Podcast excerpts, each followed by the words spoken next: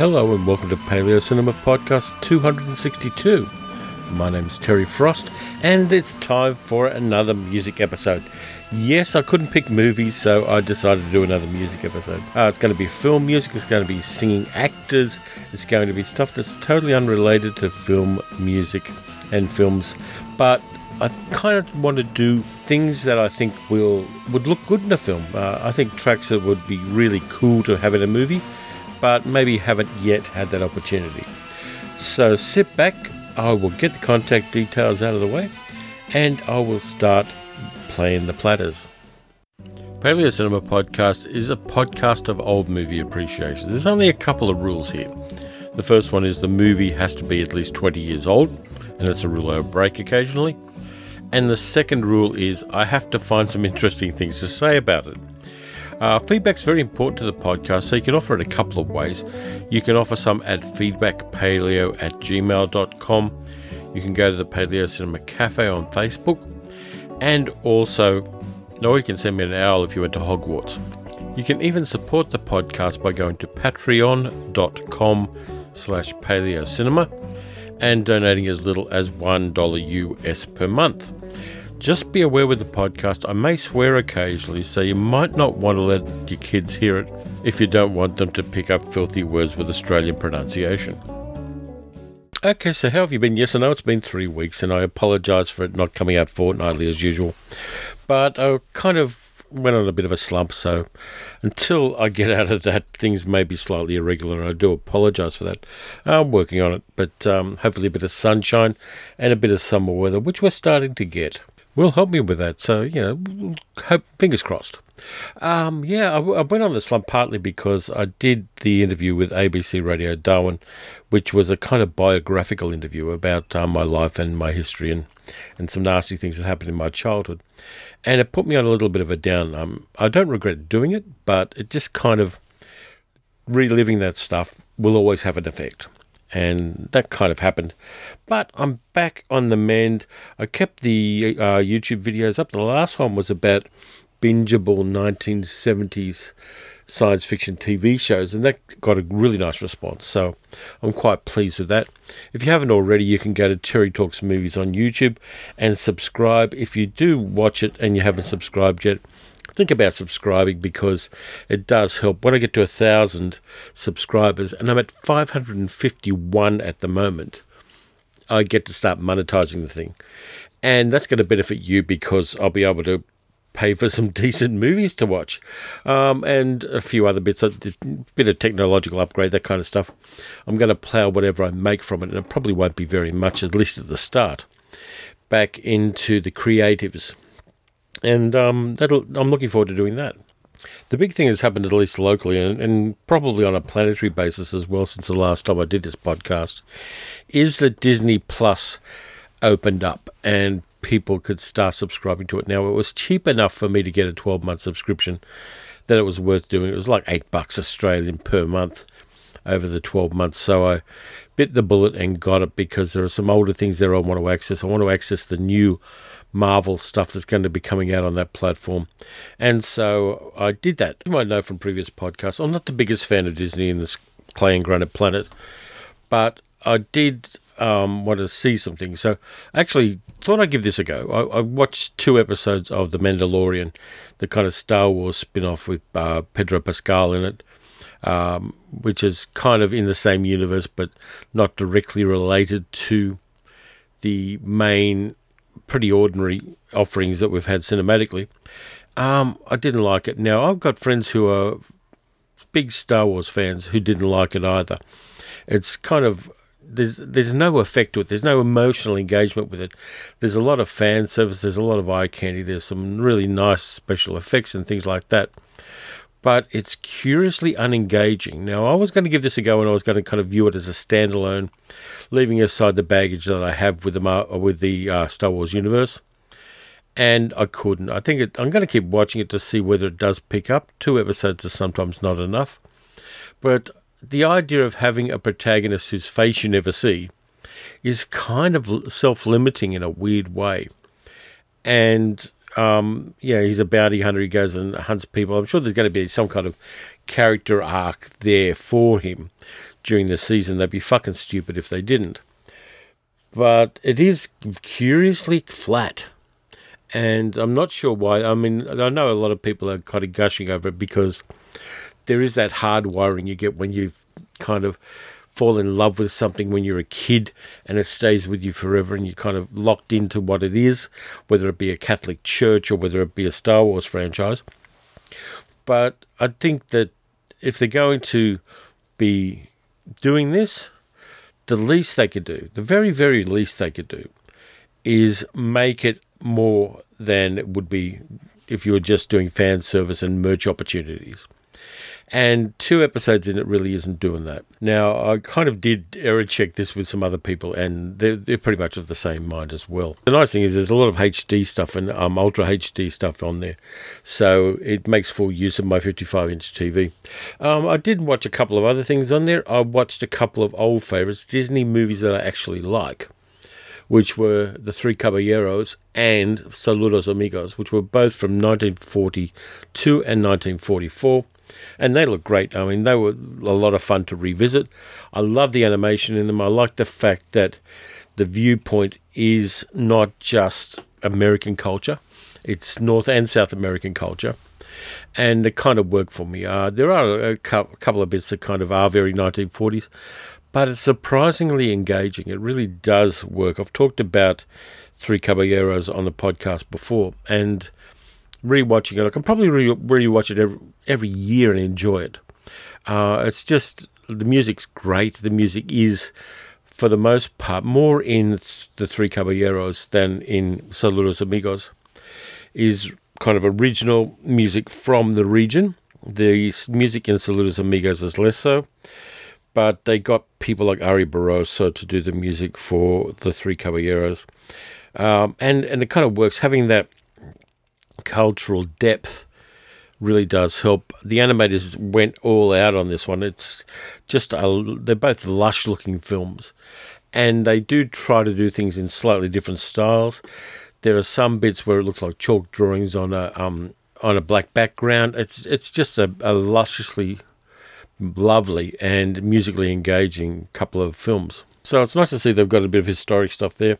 I um, also watched a couple of episodes of the 1990 Silver Surfer TV animated series, and that's a little bit stiff, but it's kind of nice seeing it there.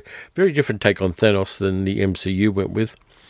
But um, I kind of like it. I like the Jack Kirby style artwork in the background, but it is very limited animation. They didn't have a lot of money to play with on this one, and it was before the Marvel stuff became the monster it is. And that was kind of fun too. It, it kind of worked for me. Now i have been watching stuff apart from Disney Plus, and I'm just going to bring up my Letterboxd now and remind myself what I've been watching. Um, I did Die Hard 2. That's the first thing. Because Rebecca McLaren and I, it's the last time we get to talk this year, and we thought we'd do the Christmas movie. But last year we did Die Hard. So Die Hard 2, of course, is another Christmas movie. And so we decided to do Die Hard 2.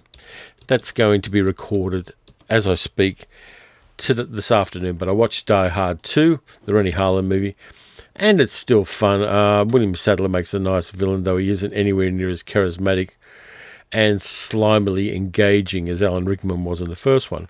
But the effects and the stunt work make it work. Um, it really is fun having John McClane there again before he jumped the shark. Probably after the third one, I think. Uh, the Samuel L. Jackson thing worked, but then after that, you had this crazy law of diminishing returns and stupidity entering the franchise. So the first three, yeah, they're gold, uh, but the, from then on, not so much. Uh, they're talking about rebooting the franchise with a younger John McClane, kind of doing a retcon and a kind of historic thing on it. Not sure that's going to work, but you know they'll probably do it anyway. Uh, the other thing too, yeah, I should, yeah, they're thinking about doing prequels to Chinatown as a TV series with uh, Jake Gittes in it.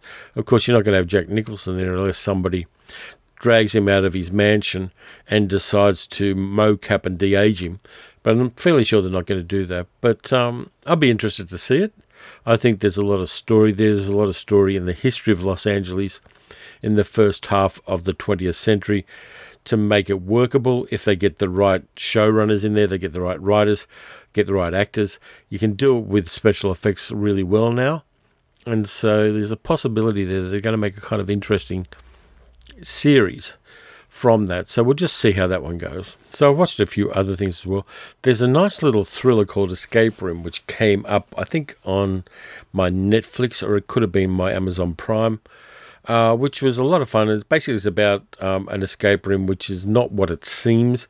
It's actually something they stream to rich bastards who like watching people die, and a whole crew of, of diverse people get into an escape room, escape to the next room, and then find more perils there. It's imaginatively done, and it's not big money kind of stuff, but it is um, a bit of fun to enjoy if you're in the mood for that kind of thing and the special effects kind of make it work.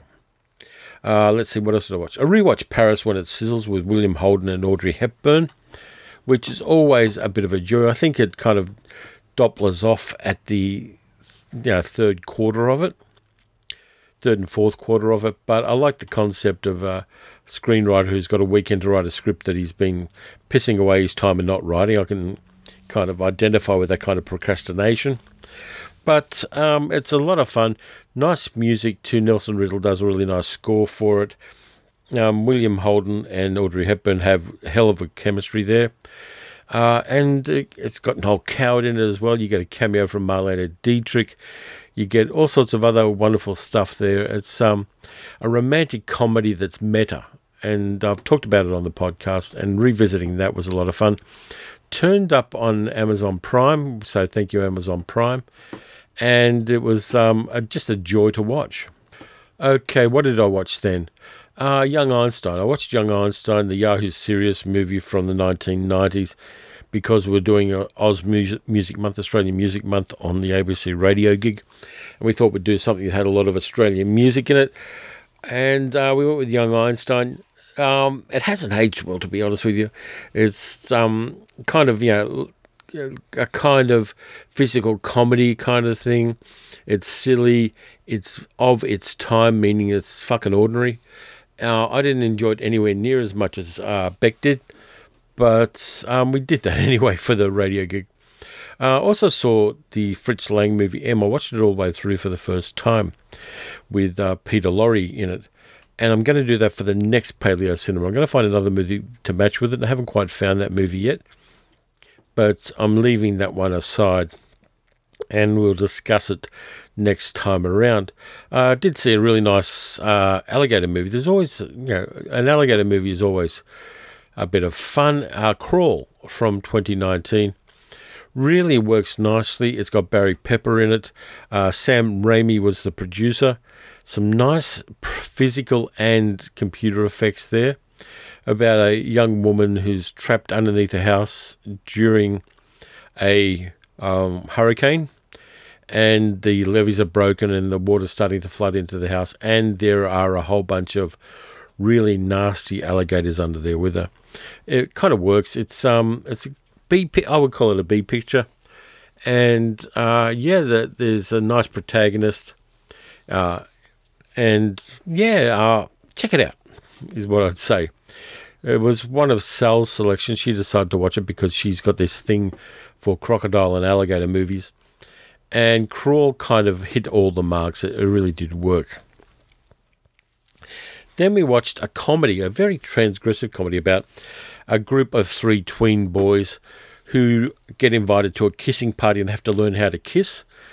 And they kind of get into all sorts of weird adventures. There's some very transgressive stuff in there, um, which I'm not going to spoil. Check out the trailer if you want to get a teaser for that one. But it is funny. It kind of works. And it's got a little bit more heart and depth than uh, the trailer indicates. It's uh, an interesting little piece.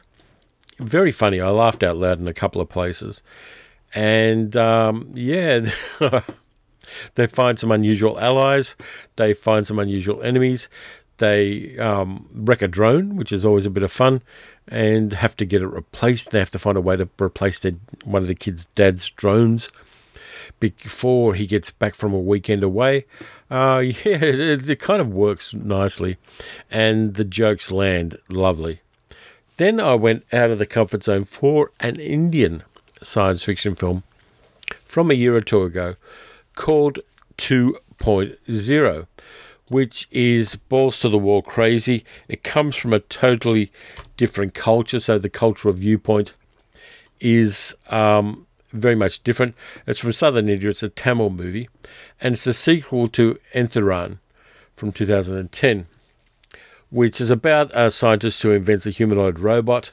Um, there's a villain who takes over all the mobile phones in the area, and all everyone's mobile phone flies up into the air and becomes part of this kind of group mind of um, mobile phones. So there are like millions and millions of mobile phones, which turn into a tidal wave along a, a street.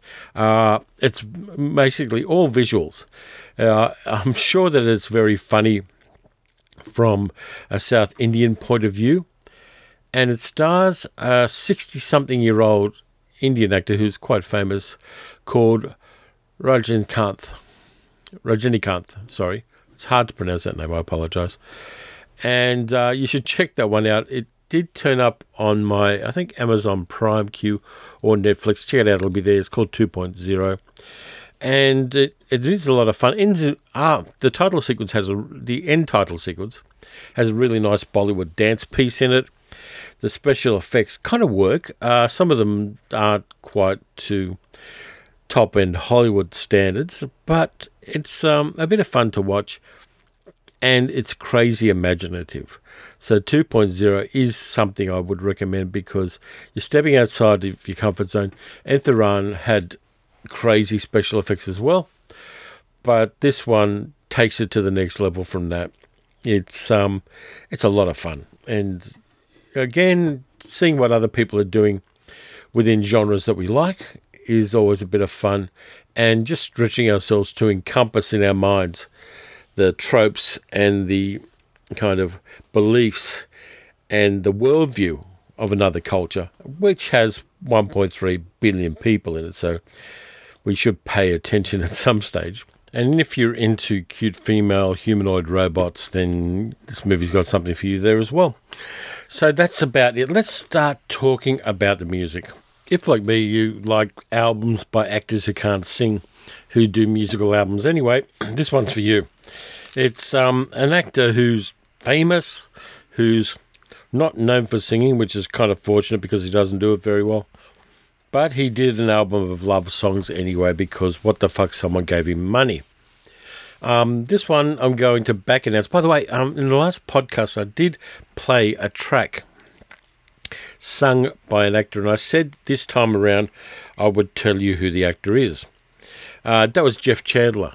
The uh, I'll play another track from the Jeff Chandler album for you as a part of this podcast. But the person singing on the last um, Paleo Cinema podcast was Jeff Chandler. But this one isn't Jeff Chandler. I'm going to back announce this one. The track itself has a kind of saccharine name Fall in Love in Rome. Now, it only runs 2 minutes and 48 seconds. So even though it may be unbearable, you only gonna have to bear it for that long. And you may well like it for the geeky value of it. I'm going to play it for you now and then I'll back announce who it is right afterwards.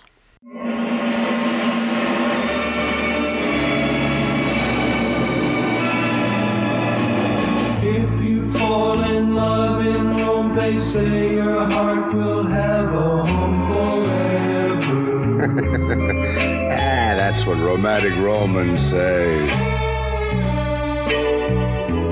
And if you don't believe it, fall in love and Rome, and you will leave it never. Oh, sure. Charmed by bouquets of fountain spray. Who'd have ever thought that it could happen? But it happened one fine morning. Suddenly, I heard bells. Bells started ringing without warning. Now, now here, my, heart will stay, stay forever. Forever. Where it's right at home with you. Just like that legend said I do. If I if I would fall in love in Rome.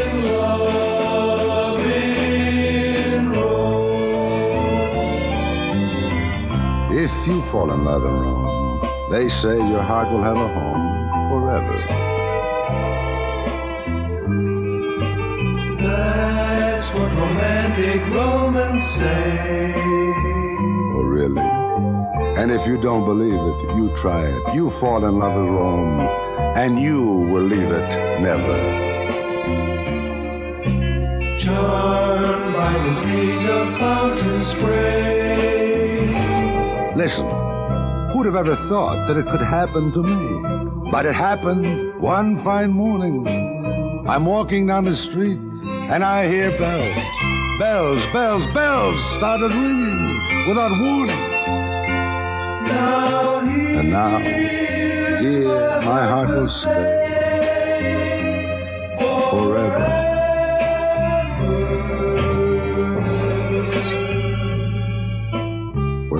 Right at home with you, just like the legend said I'd do. If I would fall in love in Rome.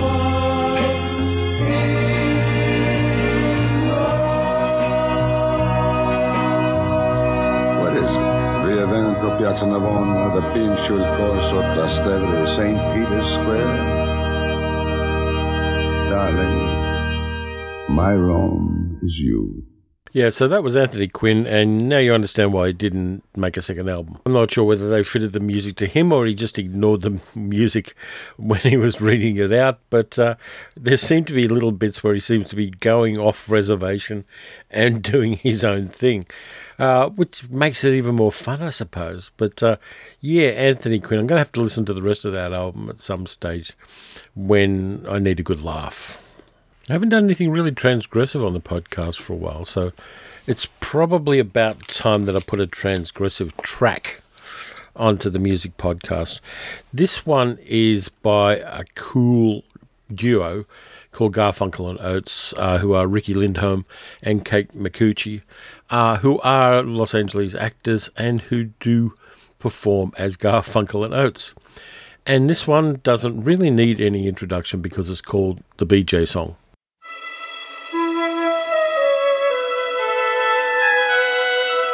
I've been down here such a long, long time. My neck is at a weird angle and I don't love the view. I've been working hard here, not sure what else to do. Maybe I'll try eye contact. Nope, no eye contact, I feel like a creep. Maybe it'll be over soon and I can go to. Ew, I just jagged, a hate jag. I did it again. Who was the first woman to put a dick in her mouth? So avant garde, what a pioneer. God, I don't know anything about the history of women. If a hipster comes on someone's face, does he make it in a figure eight like little cum glasses? Pearle Vision, I wanna make you feel good, and stopping now would feel kind of wrong. I wanna make you feel good, but only if it doesn't take too long. What should I do? My mouth is so dry. Is it considered lubricant if I start to cry? If my dad saw me now, I would feel so bad. Oh my god, stop thinking about my dad. The length of time down here I'm willing to do is directly proportional to how much I like you. I feel like you should know that and hurry up, cause guess what? I don't like you that much. Or maybe I do. Who are you? I'm 36 years old and I forgot who I'm blowing. I can't be down here any longer with not knowing you've got one of those dicks that I can't seem to place. I'll pretend to take a deep breath and look up at your face. oh, it's Derek! I wanna make you feel good, and stopping now would feel kind of wrong. I wanna make you feel good, but only if it doesn't take too long. What's that sound? it's silence. I feel like I haven't heard silence in such a long time. Is this the first time I've stopped talking in like two years? Am I talking to fill the void of the great big empty? Am I always like me? so I don't have to face my fears? Do I really need a dick in my mouth to stop talking? Don't I ever shut the fuck up? God! I'm so sick of myself. I need to talk to my therapist about why I talk so much. Am I scared of silence? Yes, Miss Coleman. Yes, Miss Coleman. Yes, Miss Coleman. Yes, Miss Coleman.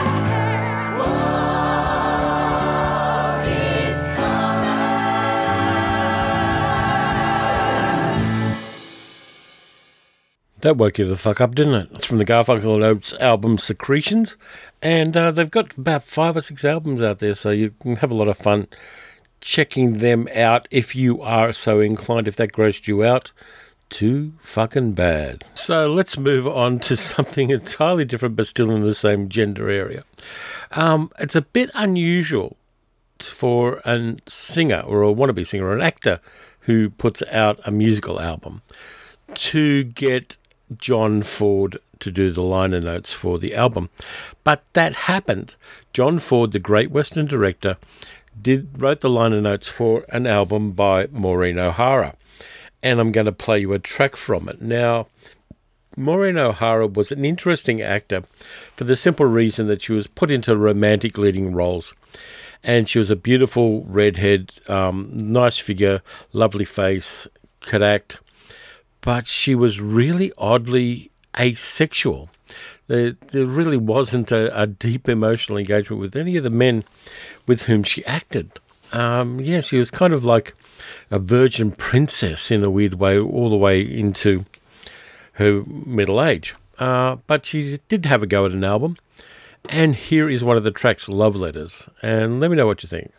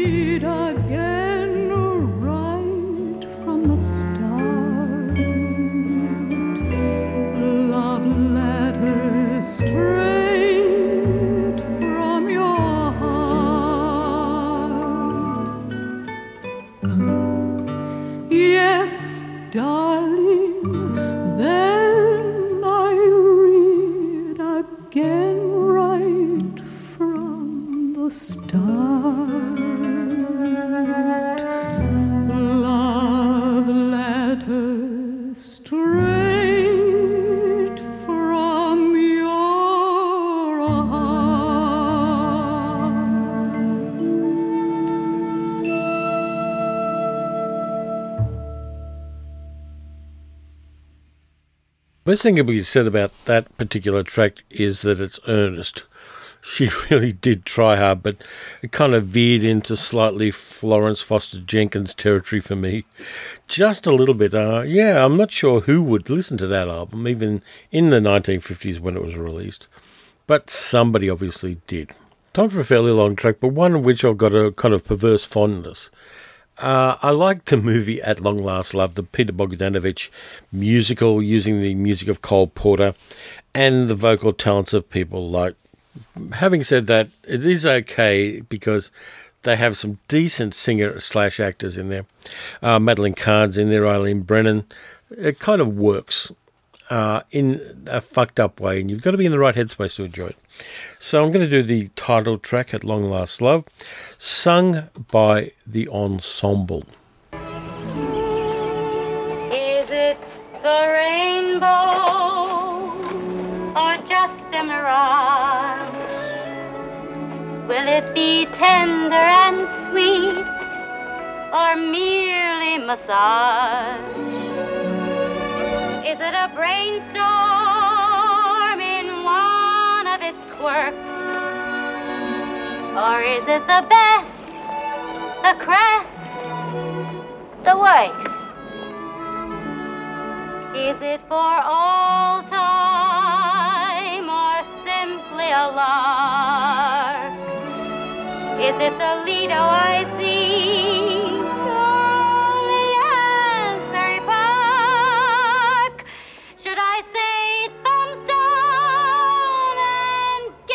Shove? Or is it at long last love?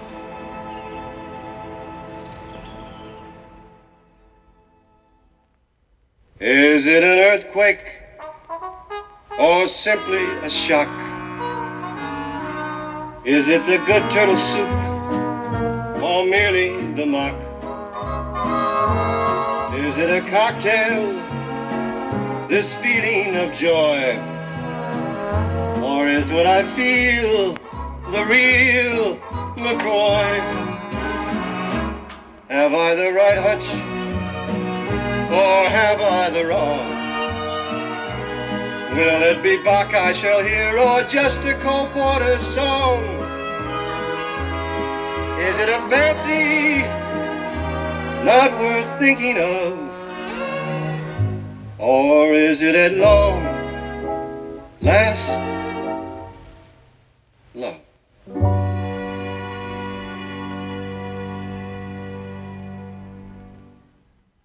Is it a breakdown? Or is it a break? Is it a real porterhouse or only a stay? What can account for these strange pit-a-pats? Could this be the dream, the cream, the cat? Is it to rescue? or is it to wreck? Is it an ache in the heart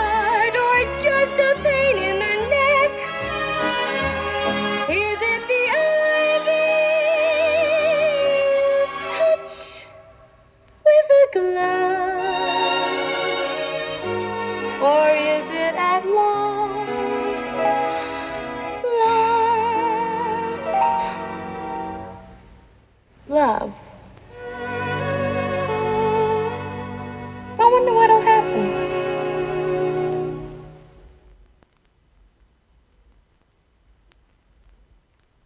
See what I mean about that one? Um, I'm going from there to something totally different 1960s Euros by uh, a genre of which I am inordinately fond, and a movie which has a great director, Joseph Losey, and totally fucked up the intellectual property upon which it was based. And of course, it's the 1966 movie Modesty Blaze, which totally ruined the characters and just did nothing to ensure the longevity of the intellectual property. I know that Quentin Tarantino has had the rights to do a Modesty Blaze movie for a very long time now. I'm not sure it's going to happen anytime soon. I think it'd be a great um, franchise to do on maybe one of the streaming services, Netflix or something like that, if they can get the rights. Uh, I think it can work tough female secret agent. You got to love that kind of thing. But here is the theme song to the 1966 version of Modesty Blaze, which isn't a bad little kind of poppy 1960s Euro spy kind of song. It works. Uh, it's got some really funky lyrics, and it's very much kind of zeitgeisty for that particular time and place and I do like it. There were some cover versions done all across Europe by various singers. I know that Dalida did one in, uh, I think, Germany or France or Italy or one of those places. But uh, here's the original version with music by Johnny Dankworth. which kind of works for me.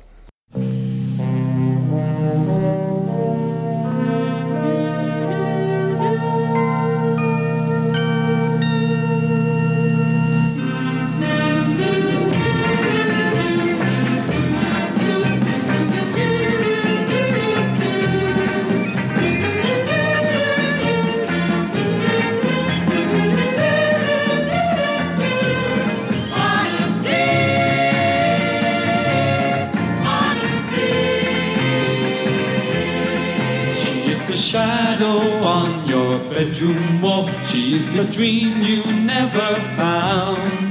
But then you'll find no time to dream at all whenever modesty's around. Modesty, modesty. She'll strike you dumb with just a single glance or just a single glancing blow. Exactly why she slays so many men, no man alive will ever know. Modesty, modesty. She'll turn your head, though she might use a judo hold. And on her shoulders a chip made of solid gold. You're a master of the underworld, you'll be accepted in her queue. She is the perfect mistress of her art. She is the perfect mistress too. Modesty.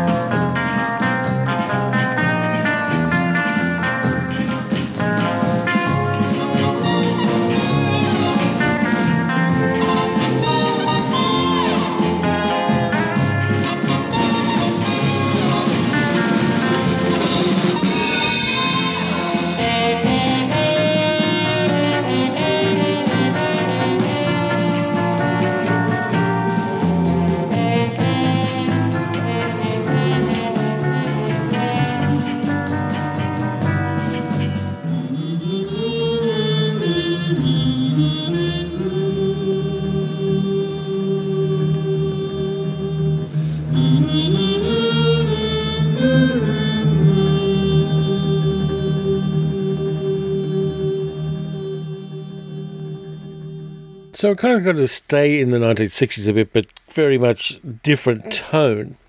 Um, I'm not going to announce this one. I'm going to back announce it because it's again another train wreck. It's a clusterfuck. It's a dog's breakfast. It is all of those things rolled into one. And uh, apart from anything else, it's a kind of bad choice. Just because you get some level of fame doesn't mean you should put out an album.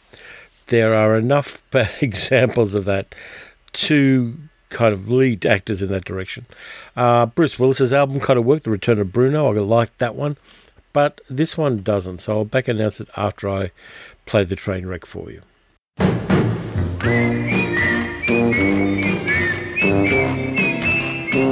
I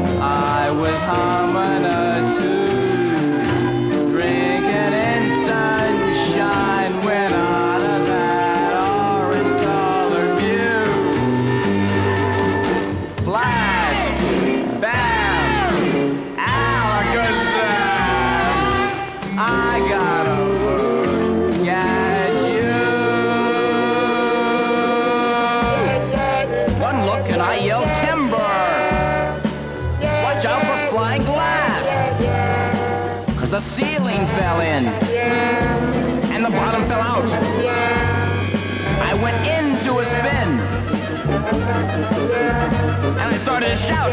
Oh, I was shouting. Oh, oh, I was shouting stuff like, "This is it! I, I've been hit! Am I to get my clothes dirty? Do I case of accident? Why don't they like me? How come they keep picking on me? Oh God, what am I gonna do?"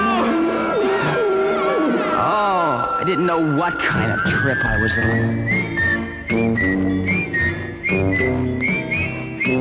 Hot job.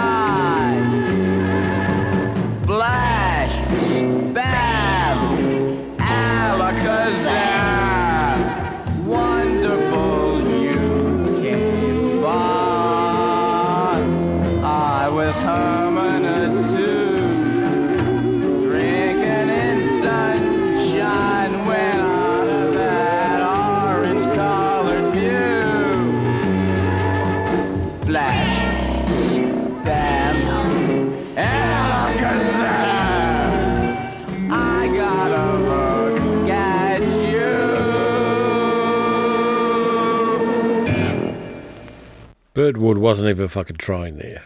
I could do a better job. It is a train wreck to end all train wrecks. I'm not going to play any more of those novelty things in this particular podcast because I really want people to listen to the end of it, of course. But that one, I don't know whether he was drunk or just fucking stupid. It's a hard one to judge. I'm not even sure why the record company released it. Probably because they hated his guts. It's the only possible explanation for that. So let's go for something a little bit mellower. A song from a Russ Meyer movie. Uh, this one's from Beyond the Valley of the Dolls, co-written by Roger Ebert. Uh, the track is by Stu Phillips, and it's kind of a bit of a mouthwash after that Burt Ward track. It's the theme from Beyond the Valley of the Dolls.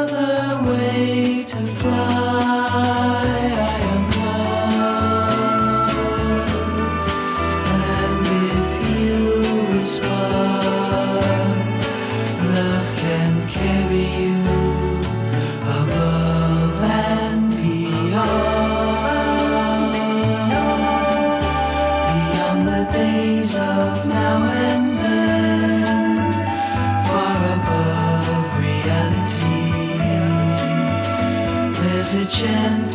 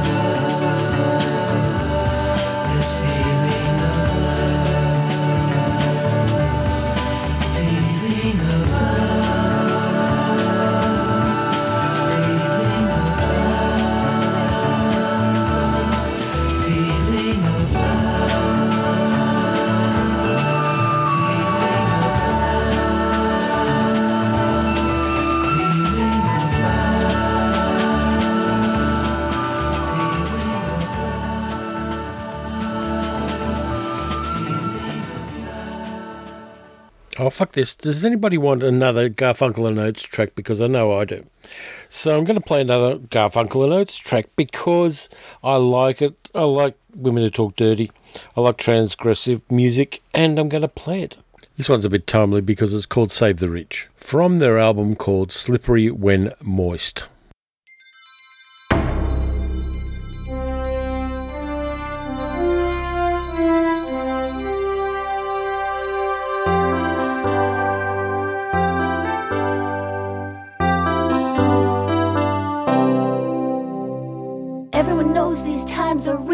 Tough.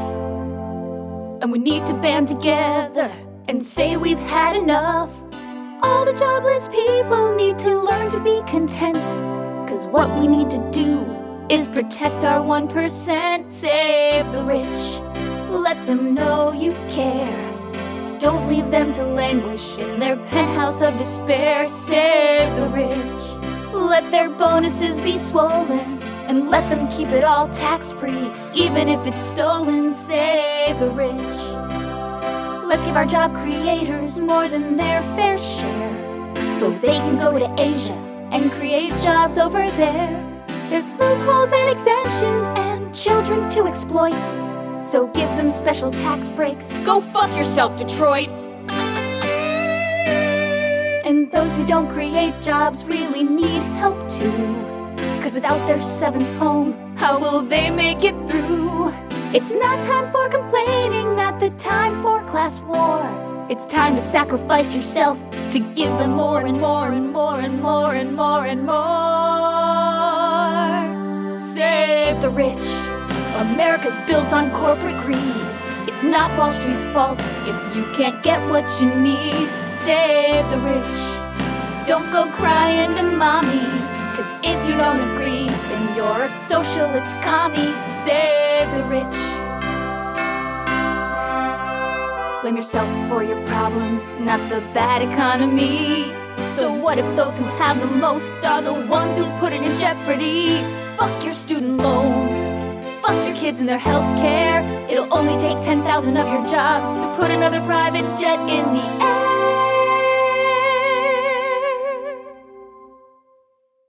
Save the rich. It's so easy to do. Just let yourself be ignorant to what's been done to you. Save the rich by doing nothing at all. Deny all sense and logic and just think really small. You should think really small or just don't think at all.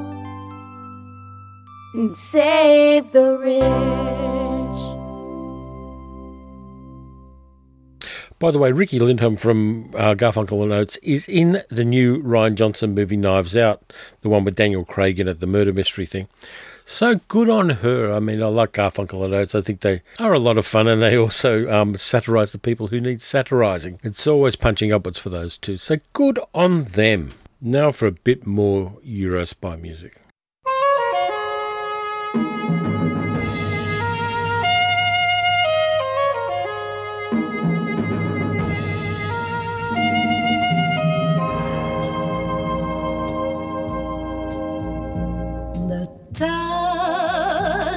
Of a kiss, a taste of love, so wild it could drive me insane.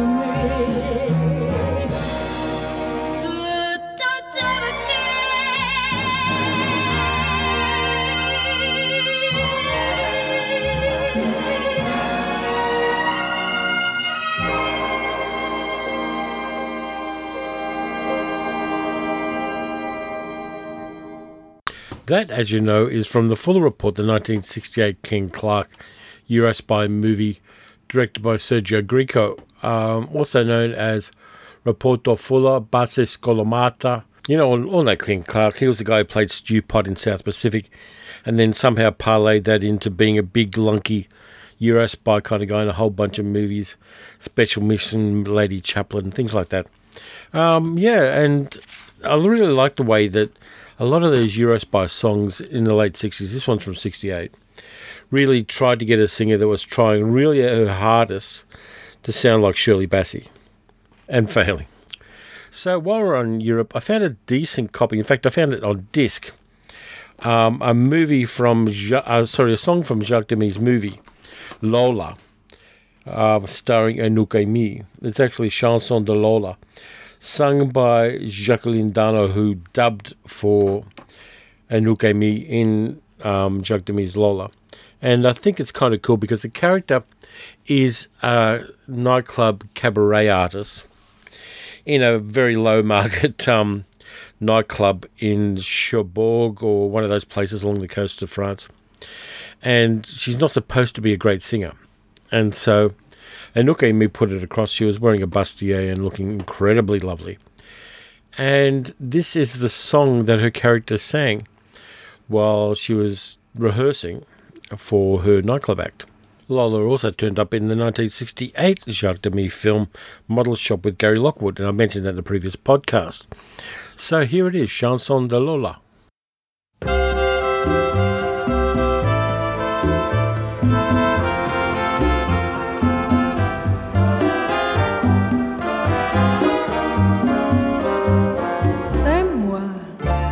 Lola, celle qui rit à tout propos, celle qui dit l'amour c'est beau, celle qui plaît sans plaisanter, reçoit sans les dédommager, les hommages des hommes âgés, les bravos des braves gars, les hurrahs, les viens avec moi, celle qui rit de tout cela, qui veut plaire et s'en tenir là.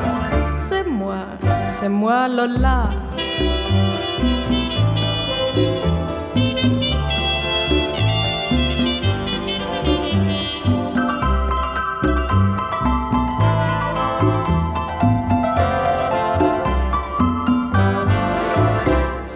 Qui dit v'là bateau, v'là samedi, v'là des matelots. On va tourner, on va danser, on va flirter sans y penser. On va rire et virevolter, mais. Mais quand elle met le haut là, quand elle leur dit ça va comme ça, tiens-toi bien, moi je m'en tiens là. C'est moi, c'est moi Lola.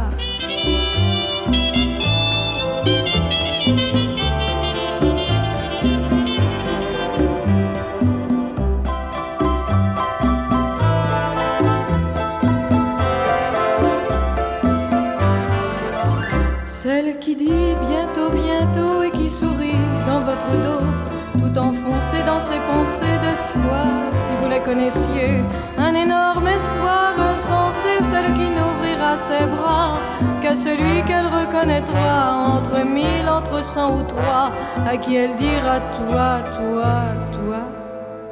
C'est moi, c'est moi Lola.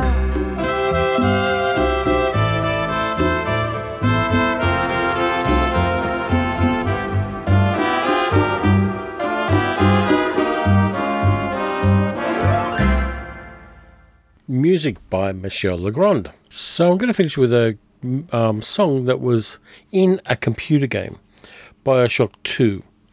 Uh, Bioshock and Bioshock 2 had a great pair of soundtracks using lots of 20th century music, slightly obscure in some cases, kind of obvious in others. But you've got to give them credit for going there and doing a deep dive into popular culture. This one is Connie Boswell's version of I Covered a Waterfront. After that, I'll give you the credits for the podcast and I'll sign out. So, anyway, next time I'm going to be talking about two movies, so there's no problem with that. In the meantime, look after yourselves. Watch some good movies, watch some bad movies, watch any movie you like as long as it doesn't start with Lucasfilms in the title. And I'll catch you guys next time around. So here we go Connie Boswell with I Cover the Waterfront, which is a really good version of it.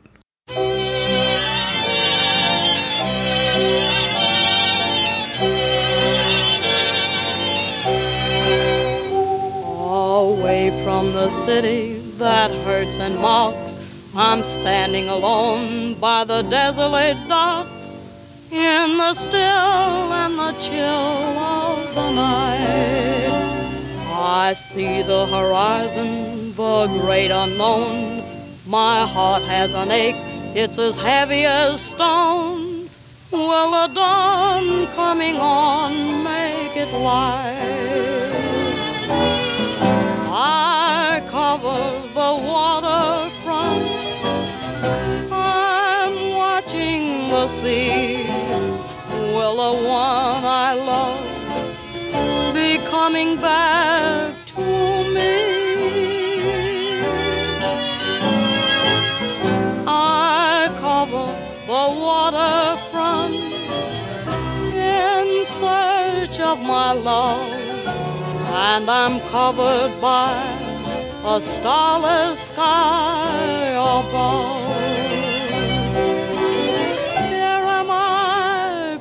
Patiently waiting, hoping and longing. Oh, how I've yearned. Where are you? Are you forgetting? Do you remember? Will you return? I cover the waterfront. I'm watching the sea. For the one I love must soon back to me.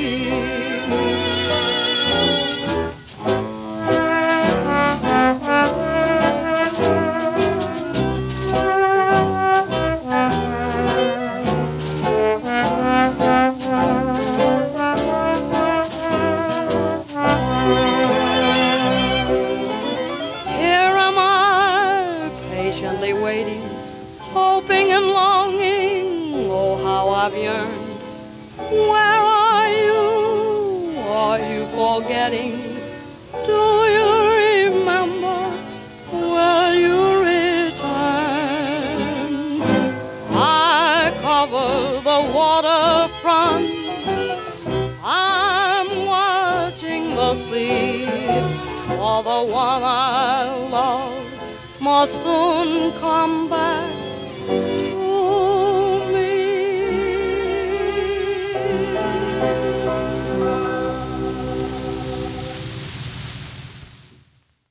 And as always, I still haven't put Rich Chamberlain into the credits, but all credit to Rich for being a Patreon supporter of the podcast. Here we go.